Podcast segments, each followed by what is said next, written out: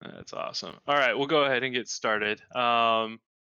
Tonight, I wanted to cover the request for information regarding the FAA knowledge exam and kind of what that's looking like at this point. So I will post a link to it real quick.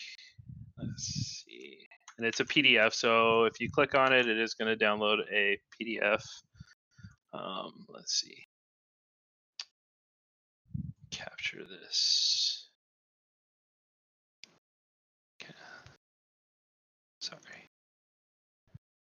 Sorry for not having this ready to go right off the bat. But all right, so if you click that, that'll open up the RFI or the request for information. And the gist of it is, guys, is that the FAA is currently developing the knowledge exam between themselves and their stakeholders.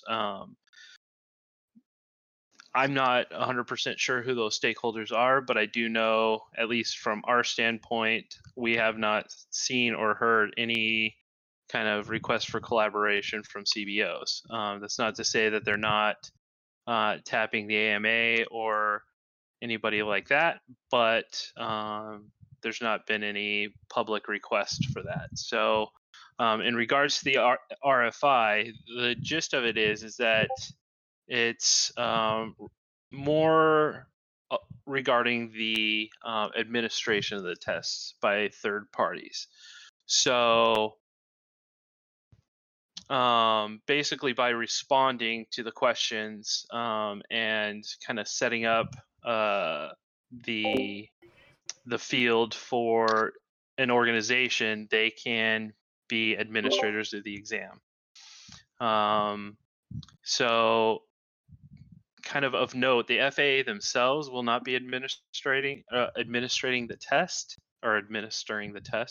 but will assign those who respond to the RFI to do so. And as a hopefully future CBO, the FPVFC will be responding to the RFI and is perfectly willing to take that on to administer that test for everybody, anybody who wants to participate.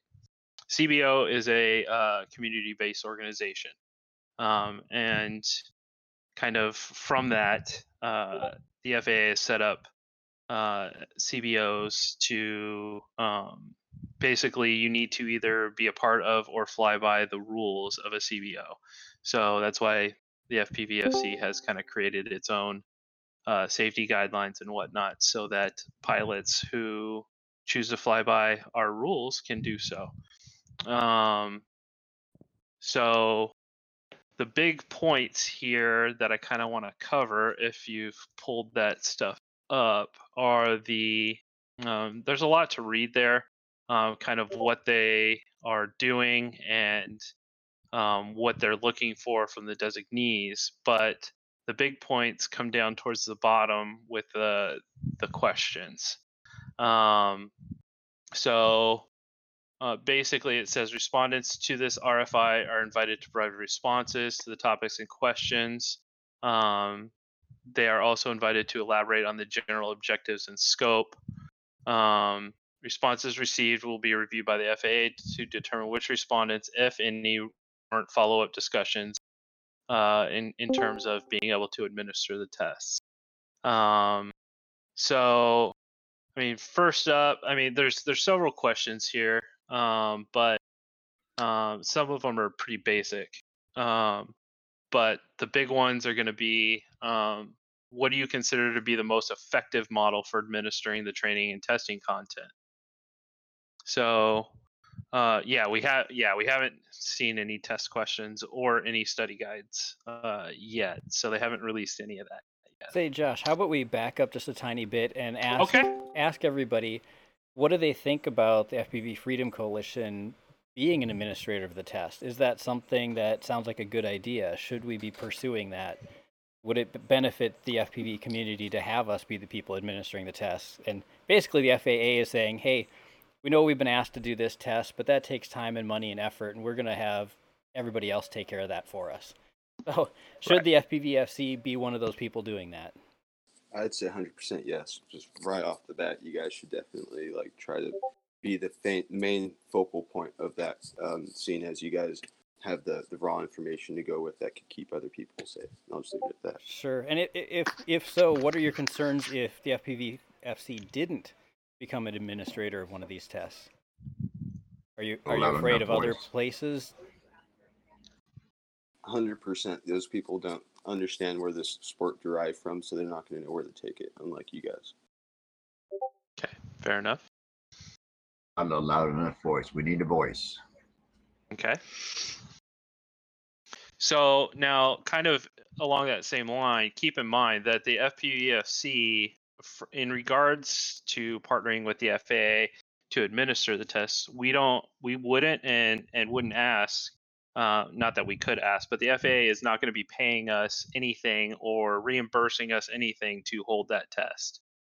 So it's going to be kind of our own volition to host that for the community, which we're totally down to do. Dan has quite a bit of experience with some of the testing solutions. So we're definitely going to be tapping him and a couple other folks to kind of help us with that. But yeah, they're not providing any kind of aid or anything. It's basically up to us to fund and administer that test. So yeah, so if you look at that PDF document, they talk about online learning management systems. So if any of you have been in college recently, you've probably used something like Moodle or Blackboard, and they'll release the test in a way that's compatible with those kinds of systems. I'd say some suggested donations of sorts, not per test, but just as something that could be offered to the community, so third-party people could just dump a ton of money in, rather than individuals stressing about paying $5, $10, $15. Make it that could be a suggested $5, suggested $10 or $15. Although if you made it an open pool where the community could dump money into keeping people safe, I think that would keep your guys' doors open and everything flying high. Okay, that's a great suggestion. Thank you. Pardon me while I'm just jotting down some notes. Yeah, Josh is busy here trying to both run this meeting and take notes at the same time. So wish him luck. Well, I'm trying to refrain from typing on my your super loud keyboard. It's the subject of much joking within the community. So I'm gonna be handwriting tonight. So, secondary, the FAA is going to people that it assigns as its designees to administer the test. They're going to be providing the test in whatever form that takes. I'm sure for us, it will need to be converted. So, and beyond that, they are going to be publishing study guides and providing those to its designees as well. So, if we are chosen, which would be the expectation, we will be providing that. Now, my personal opinion is, and I think others would agree with me, is depending on what that training material content looks like, would you be opposed to us, the FPVFC, modifying that training content to make it clearer, more understandable, more in layman's terms, etc.? Okay. I just want to check. This is for the Part 107 exam, right? No, this is not Part 107. The FAA has been asked by the Reauthorization Act to create a test for all recreational pilots. Yep. Oh, okay. So this will be for recreational only. This has nothing to do with commercial. They have, the Part 107. The Part 107 will have its own exam. In terms of a ham test, yes, it's probably going to be similar to that. So like the ham test, we will, provide the study guides and whatnot so that you can, definitely study up and before you take it. That way, you know, you're guaranteed, not guaranteed, but more likely to pass. So now secondary to all of this comes kind of a data handling structure. So kind of in regards to that, I don't know how many of you are actual members, and that doesn't matter, but keep in mind that when you take this test, the FPVC or FPVFC or any other administrator of this test will be required to hold a certain amount of personal data. Number one, whether you passed or failed the test. Number two, whatever identifying information that the FAA will require. We're hoping it's very minimal. Our thought process to this point has been basically an email address and your FAA registration number that can be linked to the exam.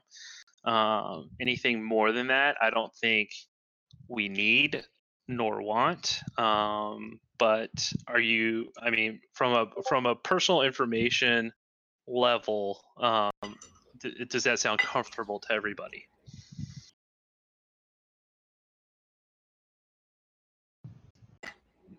No, just lengthy, and you know, just like anything else you'd have to do to sign up for anything responsible, you know, just takes, you know, extra effort. So as long as we are able to find that that information easily, I think that'd prevent a lot of frustration and headaches. Okay. So the only concern I have with that is currently, if you fly under 250 grams, you don't have to register, but we believe you have to take the test. Yes. So we'd be sort of caught in a situation where you would need to register anyway just to take the test. So I think that's a worthwhile trade-off, but other people may not. Yeah, I mean, and it could be, you know, in terms of the amount of personal information, I mean, what's the comfortability level of everybody in regards to an organization, a nonprofit organization like us, to holding a certain amount of your personal information? I mean, to what degree are you comfortable with that? Because we're going to have a way to authenticate your test to your person. And as minimal as that can be, the better. But in terms of, you know, if you only fly whoops or sub 250, then you won't have to register. So, you know, what kind of information would you be comfortable with? Well, so, go ahead. Well, I think that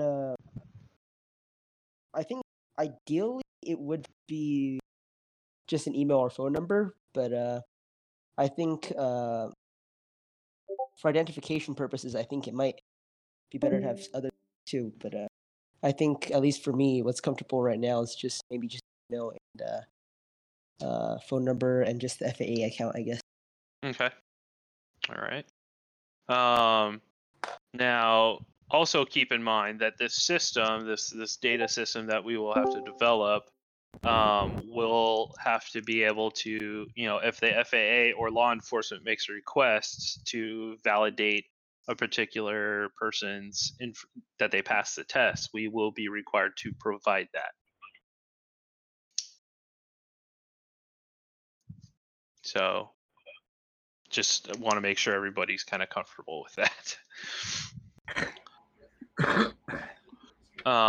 So in terms of the training and testing content, obviously they definitely make reference in the document to online registration or online exam taking, as Dan was saying. As opposed to have to be going to a dedicated site or whatnot to take that exam. I think that's the easiest way to reach people anyway. So that'll be something that will make it easier for everybody. Let's see. There were no questions on there either that I was a little interesting to see that there's nothing on there about, you know, stopping people from cheating or impersonating somebody else or taking the test on somebody else's behalf. So they don't seem to be too concerned about that at this point. No, I mean, I don't. I think honestly, at this point, that they are trying to get people engaged in it. So, I didn't see anything regarding that, and that's something that we think of, especially with remote identification and spoofing, but it's maybe not something that's on their mind right now. So follow up to that, we don't know at this point whether it will be a recurrent test or if it's a one and done kind of thing. So as an example, the Part 107, I believe it's every 2 years you have to take a recurrent exam to maintain your 107 license, so, or certification.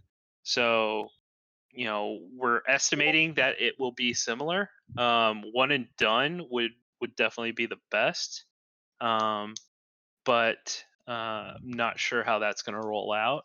So just be prepared from that side. You guys have to reset your driver's license theory test every now and then, or is it just unique to flying toys? So our driver's license in the States depends on states. So I live in Arizona. I don't have to renew mine until I turn 65.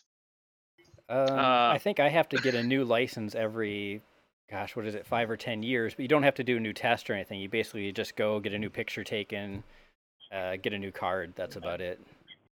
Yeah. So they're saying basically that these toys are far more dangerous than 2-ton automobiles screaming down the freeway at 70 miles an hour. I'd say that's a boldface lie. I mean, cars are the most dangerous thing there is, hands down.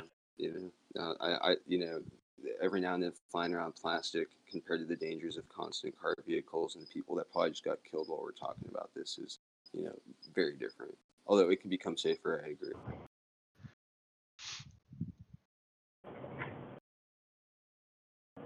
As far as the creating the test itself, what do you guys think about create a platform to create the template for the test as like an open source project on Discord or somewhere else where we can vote on rules and regulations based on the full spectrum of people's safety?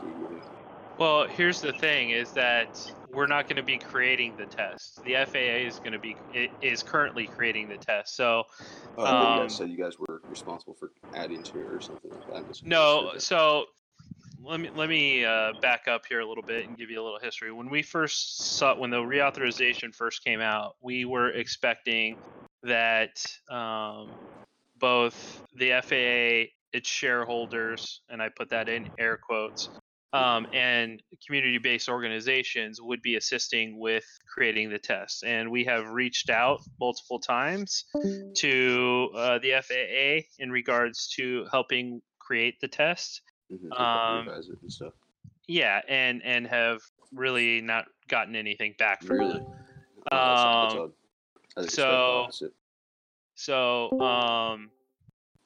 From that standpoint, they've already announced that they are creating the test, and Dave, who is our president, went to the DAC meeting a couple was it a month ago or 2 months ago, and talked to some folks from the FAA, and they said that they were already working on it.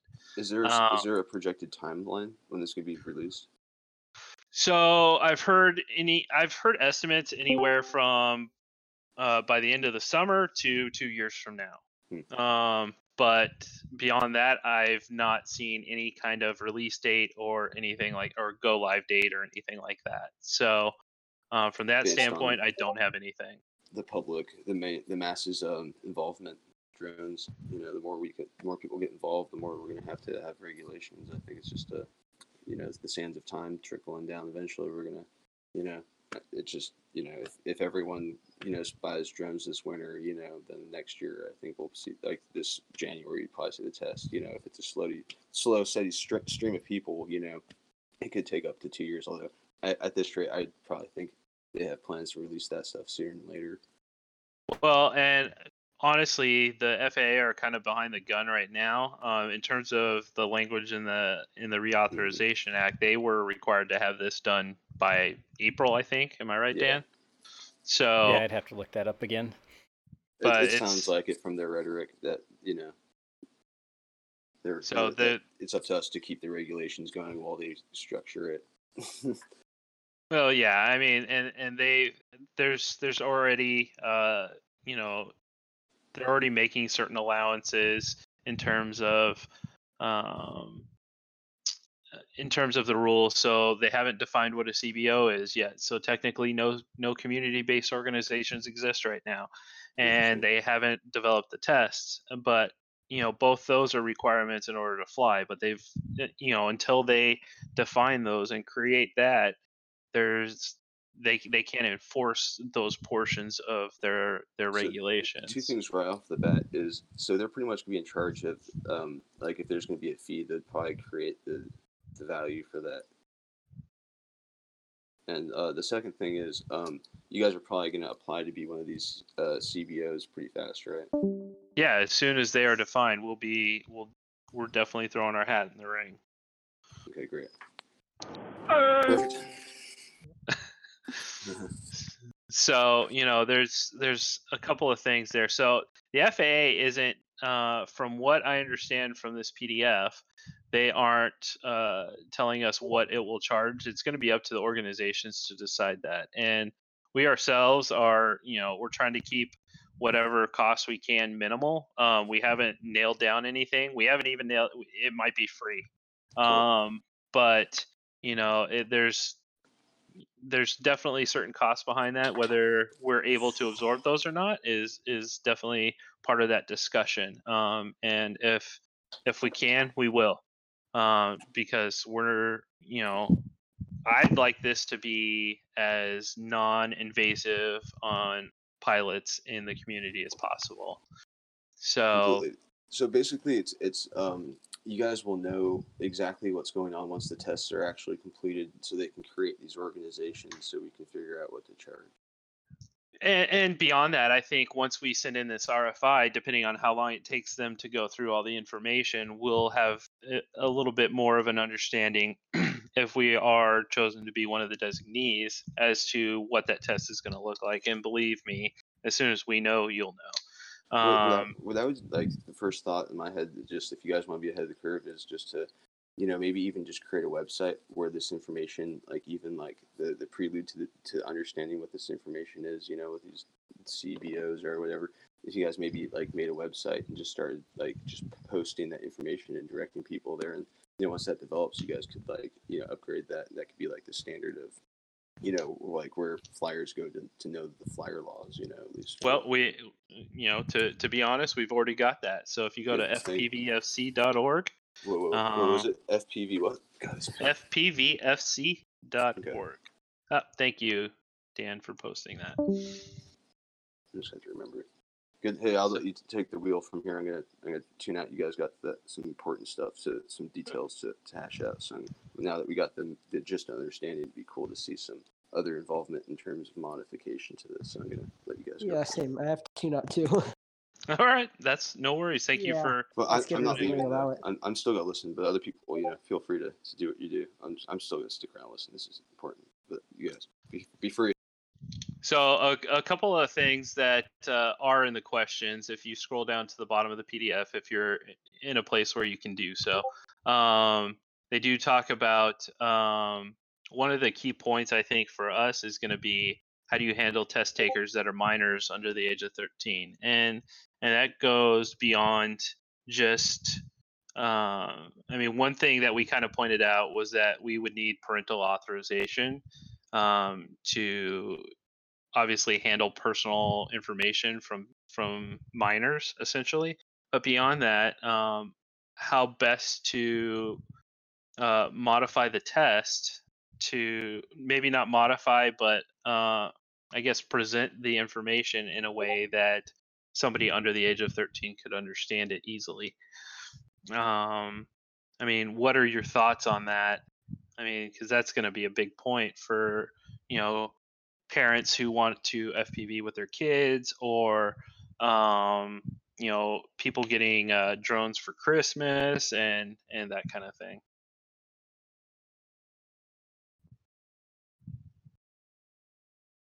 Anybody?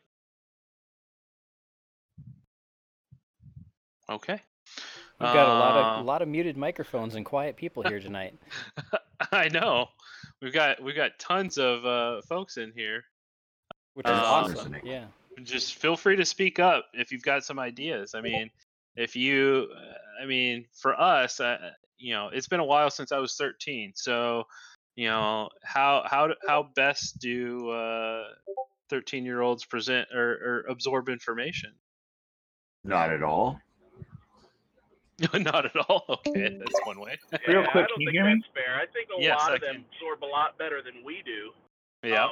If for no other reason than their young minds and how much they are able to take on new information. I was going to actually speak in reference to that when I discovered my mic was muted, as you so eloquently pointed out. And honestly, I don't think the verbiage for that should be a big deal. I think we should just do it. And not worry about an age limit, because if it's important to these guys, they're going to learn it. They take on much more abstract concepts in school anymore than what we should be required to pass this test.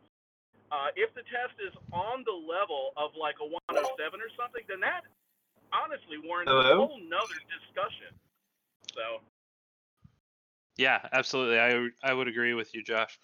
I honestly think, above all, it needs to be easily managed in terms of the level of information it's getting and or giving, and the ease of the test. Otherwise, it's going to become a bottleneck to the hobby, both for multi-rotors and for fixed wing. So. Yeah, the only real concern with people under 13 is there's different laws about what information we can store and all of that kind of stuff. But if we only needed to require their FAA number and an email address, then maybe we don't have to worry about it. Yeah, and the COPPA, that's definitely something we're looking into. So we understand it's dealing with the COPPA requirements, but...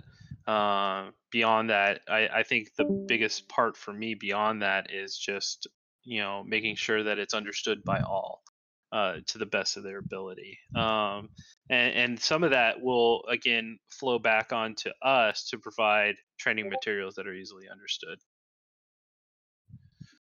So yeah, I don't think that's going to be, at least the feeling I get is that's not going to be a huge deal. The biggest thing they want to be able to do, you can't enforce something if you can't prove some level of education. And by making us take some test, even if it had nothing to do with flying whatsoever, just the fact that you'd be agreeing to it and putting some piece of identifiable information with it, they can now hold you accountable. And, I didn't know that doesn't fly, is what it amounts to. Yeah, I understand that. And I would agree with you. And I think it's kind of twofold. Number one, they're requiring it as being able to fly. So if you're caught without your information and you're out flying, that could be a hassle, number one. And number two, absolutely, I think by agreeing to take the test and actually taking the test, you're kind of agreeing to that level of accountability as well. That's very eloquently put. So let's see, I'm trying to, so the other thing is along with the exam, and I kind of just mentioned it, but once you take that, and you will be required to carry on your person when you are flying proof of passage of that exam. So to me, one of the things that they talk about is issuing that proof and what form would be like, kind of what form that would take and what information would be included, and kind of going back to the aforementioned information that we would be requiring or we would have to require would be, your FAA registration number, your person, your name, and possibly your email address. With some identification that you took the test with the FPVFC, so that if they need to kind of follow that up or request information or verification that you did indeed pass that there's enough information there that they could request that information. So I know, right? You're going to need a wallet just for all your RC certifications.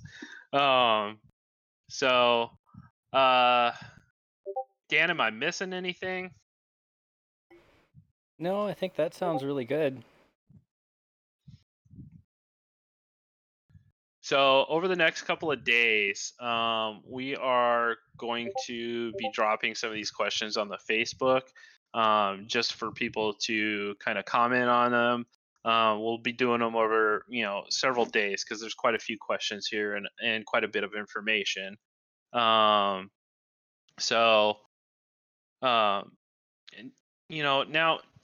in terms of going back to proof of passage, and Dan kind of toss this out here. I keep my FAA registration card digitally.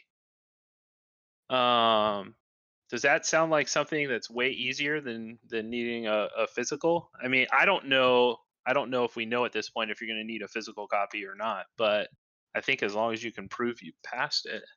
You could certainly also have like a screenshot on your cell phone or something like that would probably work. I assume it's just got to be something that a law enforcement officer could look at, get enough information from it that it looks legit and they could verify it if they really wanted to. Yeah, that makes sense, because I think that would be a heck of a lot easier for everybody. And Doug, I like your idea that if this could all be in an app, it would be awesome. And that's something we've talked about before, and something that we may, run down in the future. So I definitely like that idea, just being able to have all your information, be able to access LAANC, be able to check any maps that you need to check, like the FAA facility maps, have all your IDs there, good to go. Yeah, we definitely have to add to our list of desires is to have all of our certs. Go ahead, Josh. I'm sorry. That's okay, bud. I was going to say, I think that app is an excellent idea, but I think that the time, even the energy, might be better spent trying to work with somebody like AirMap, who already has a bunch of these resources built in. Mm-hmm. And if we get them to just add an additional piece to the profile information, be able to upload an image or something, I think that would probably be a cleaner approach to that. Definitely more attainable, more feasible financially. Absolutely. I agree with you. That's not a bad idea at all. Let me add that to my notes here. To be honest, I never even thought about that, so that's a great suggestion. Yeah, because if you think about it, AirMap's already doing all of that, right down to the LAANC requests and responses. As is Kitty Hawk, so, I mean, either one or both that we can just reach out to and say, hey, can you add this feature? That would be fantastic.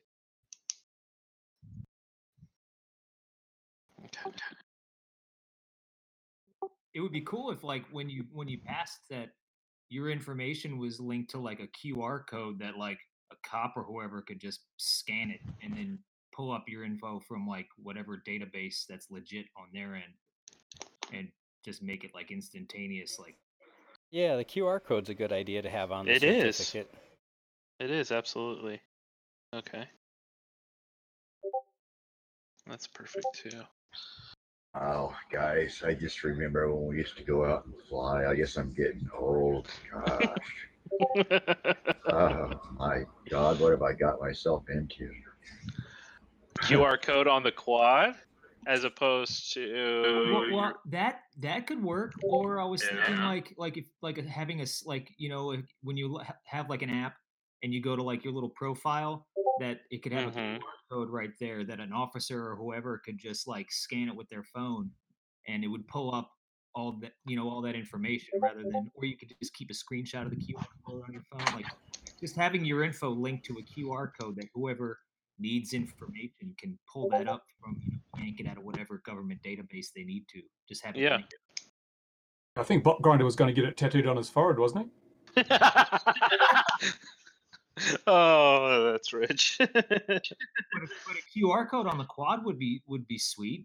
I mean, that way you wouldn't have to have like this giant sticker with all this crap written all over it. It would just be a neat little square that you could just you can make a print up 20 of them and just tape them or just put them on a sticker sheet. Yeah, I mean, for me, like I just print my registration number on a Dymo label maker and in tiny little print, but it's there. QR code stickers for the batteries. A lot of batteries already have QR code stickers on them. I wouldn't want to get it confused. That would be interesting. So these are some great ideas, guys. Let's see. I see Rick's talking about here that the FAA would have to have a database. The FAA is saying in this document that they don't want to store any information. They want to point the cops to us or other administrators of the test to have them look up and verify people. Yeah. They will not be hosting any data. Interesting. Does that not mean that there'll need to be a consistent interface that the law enforcement can use between the various CBOs? So instead of having like 5 apps and 5 CBOs, one constant thing. Should we be working, or should you guys be working with like the AMA to perhaps come up with a universal gateway to this information? That's definitely a thought. They have kind of lined out a couple of governance frameworks, they're calling them, that we would have to abide by. So FAA External Data Access Initiative. So if you type that in, that takes you to a link on the FAA's website where they host like IFR maps and VFR maps and NOTAMs and whatnot. But beyond that, they're asking that they don't host any data. So I don't know if we as CBOs all kind of gather together, or people who are designees to administer the test. Let's kind of tighten that up a little bit in terms of coming together to provide a quick access database that we can all kind of shove our data into. I could also imagine, kind of like they currently have with the LAANC system, there's a web page that lists, here are the 3 or 4 providers of LAANC apps. Maybe there's a similar website, here are the handful of designees and their web pages. So the law enforcement goes there, clicks on the one where the person said, hey, I took my test with the FPVFC, and there's a link for them to find it there. It's not ideal, but if the FAA is not storing any data, then I'm not sure what else they can do. Yeah, I mean, we're gonna have to figure out what that's gonna look like, and I'm sure the FAA will provide some more information on that. But you know, the key point that I want to make sure is that we're handling data correctly. So you know, I don't want Joe Schmo from the street, you know, being able to look up, hey, is the guy down the street? You know, what's his information, that kind of stuff. That's not what it's about. It's about, you know, providing the access to the right people. So, I remember there being some sort of regulation about like writing, like actually being like law actually to like write your name and address on your drone or something like that. From last I heard, like on the back side of it. What are some of the? I think we've all kind of forgot about that, or is it still? It's just your registration, your FAA registration. So if you're a recreational pilot, you do have to register at Drone Zone, and it does need to be on your aircraft. It's not just, you know, your multi-rotor. If you fly fixed wing, it has to be on there too, and it has to be. Start making some 3D printed holders for these. You know, I don't want to see people be getting in trouble. You know what I mean? Well, I mean, a lot of like folks like me, I print them on little labels, like the little label makers smart. You can get at the store, and just stick them on. They do have a business doing that for other people, you know, and just, you know, it wouldn't take much in postage, you know. Maybe that could be like part of your guys' OBO or CBO is, you know, printing people like information stickers just to be helpful, you know, like just like they get custom, you know. Okay. Just, you know, maybe it's just like, me. I don't feel like that needs to be rocket science. I mean, you can go to Staples and get some, you know, laminator pockets, and I mean, like, if you were really that worried about it, and the label stock is, you know, you get the Avery 8150 or whatever the hell they are. Mm-hmm. Yeah, it's you can do that, and I mean, or you can use a paint marker, or as long as it's on there. They don't care how it's on there, as long as it's on there and it's visible. So, and it has to be on the outside of the aircraft, can't be on the inside, can't be in the battery bay. It has to be visible without having to touch the quad. And that's awesome. It prevents them from being, you know, it's like is like grandfathering in the old system. If it's on the outside and it has to be like written, you know, in that's law, then they can't like start putting it inside the chips, you know, and being able to scan them and stuff like that, you know, that keep people's privacy, you know, a little bit safer. Mm-hmm. That's just what I wanted to say about that. I mean, no, I'm not really too concerned about the stickers or the 3D printed things either. Just that very awareness in within itself, you know, mm-hmm. kind of keep the sport safe. And just kind of funny, you know, like, hey, we gotta keep this part on here that we totally all forgot, you know, just so like, you know, we gotta keep it there so they don't say we gotta put that part in the chip and you guys get this thing scanned 24/7, 365 from satellites. You know, that's all of it. That demonstrates something. Right, and you know, just to your point, there are you know. From that standpoint, remote ID is a thing, and will be a thing. To what degree, we still don't know yet, but you know, there will be a degree of that. So on a positive note, I think if they were to be nice to us, they could release that technology with the I mean, I don't know if I should release it, the technology to put receivers like for our hobby, you know, on satellites. So if they're pinging where our location is, at least we can fly anywhere there's a satellite, you know. It's just mm-hmm. you know, video transmit. Anyhow, it'd be pretty cool to put some 4K through satellite eventually too. So you guys can work on that. Anyhow, there's the ball. All right. So any other? I'm gonna kind of wrap this up. Any questions, concerns? How closely, like, you guys do a great job. How closely do you follow what's happening other places in the world? Like, I'm in Australia, we're kind of facing sort of thing now but they're starting to privatize a lot of it. Like our CASA app being redirected to a private company now.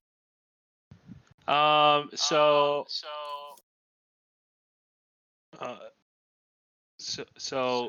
in terms of. Raven, can you mute your mic real quick? Sorry. That's okay.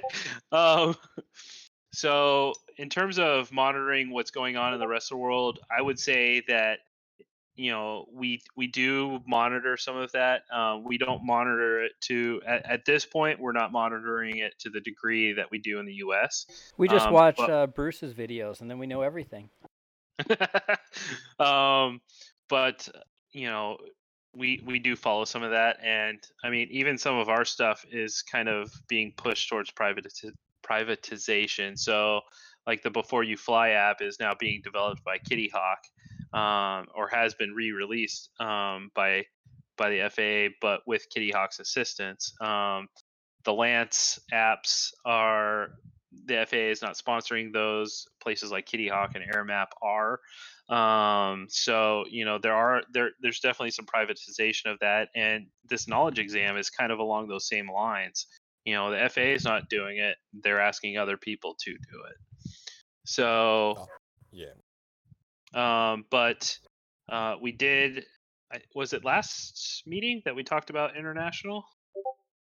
Gosh, Dan? It sure seems like it was last meeting, just a couple weeks ago. Yeah. We were talking about, I think that was, we were talking about international rules and how much we should pay attention to that and help with other organizations like us around the world. Yeah, and that's, you know, definitely something that would be down the road for us. But, you know, if you've got questions, feel free to ask. And I mean, I know for me and Dan and Dave are all research driven people. So if we don't know about it, we figure it out. So if you've got questions or need help interpreting stuff, we can definitely help out with that. So, but in terms of FPVFC Australia, I'd love to see that down the road. But, you know, right now, for us, it's about the US, and that's not to sound selfish. It's just what we can handle at this point.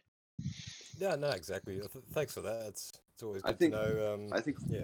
If we start to interrupt, although I think we started off first involving the whole world and made it like a world decision rather than an individual decision, then we could format it, make it safe, and then preeminently or whatever, you know, establish that. So, you know, people trying to do funny things, you know, and going, oh, we have to go to another country. it's already been established before they got there, and they already know how to be safe before other weird people say, hey, I'll give you a bunch of money and let us fly around and do horrible things. It's like we could, have a set structure where people are like, what in the world's going on? They just go on their phone, Google it. It's like, oh, and they're like masters of, the information. They could easily contact authorities and say, hey, look, we want these people not to do this over here, stuff like that. Anyhow, awesome. Worldwide regulations that are similar would be ideal. That way everybody would know what's going on. But on the flip side, we can't even get our countries to communicate without the drama. So, I think we're trying to do two things here. We're trying to set an example. We're based in the U.S. We're trying to help the U.S. regulations, and then we're hoping that we can set an example that the rest of the world can look at. But also, we just don't have enough people volunteering their time to be big enough to be able to cover the world. But it would be awesome if we could. We're kind of stuck. If we made a format that was like involving the world, so the world found us instead, I had a website that was like, for questions for the whole world about this, information, so everyone can involve themselves, like a forum, they can interject themselves into it. Then we wouldn't even have to worry about trying to campaign or anything like that. It'd just be the go-to, a Google, of safety regulations. Anyhow, that was the main thought there, is to make it simple, not, just this hopeless lost cause. It'd be the complete opposite. It'd be like the simple start, simple conclusion and point. Anyhow, you gotta start, at a local level first, though, for any of that. And that's, I think, what you guys are trying to define the most. And that is the most important thing, because that's what's going to set the monetary value of the laws and how people respect those values. Anyhow, good work. Thank you. All right. So, any other questions, comments, concerns before I wrap this up? So first off, I see a couple people are typing. So while you guys are typing, first off, I want to thank everybody for being here. This has been one of our bigger meetings to date, and I love that you guys are all here, and we've gotten some great feedback from everybody involved. So first and foremost, thank you. We appreciate it. Everything that we work to do is for the community, and that's the biggest thing. So. Yeah, also, thanks for being here, and definitely spread the word about the FPVFC. Get more people in these meetings, get more people to our Facebook and website, and the more we grow, the more impact we can have. Yep, and invite your friends and flying buddies, your crews. We'd love to have them. The more we get, the better off we'll all be. So with that, I thank you all, and I will go ahead and say goodnight.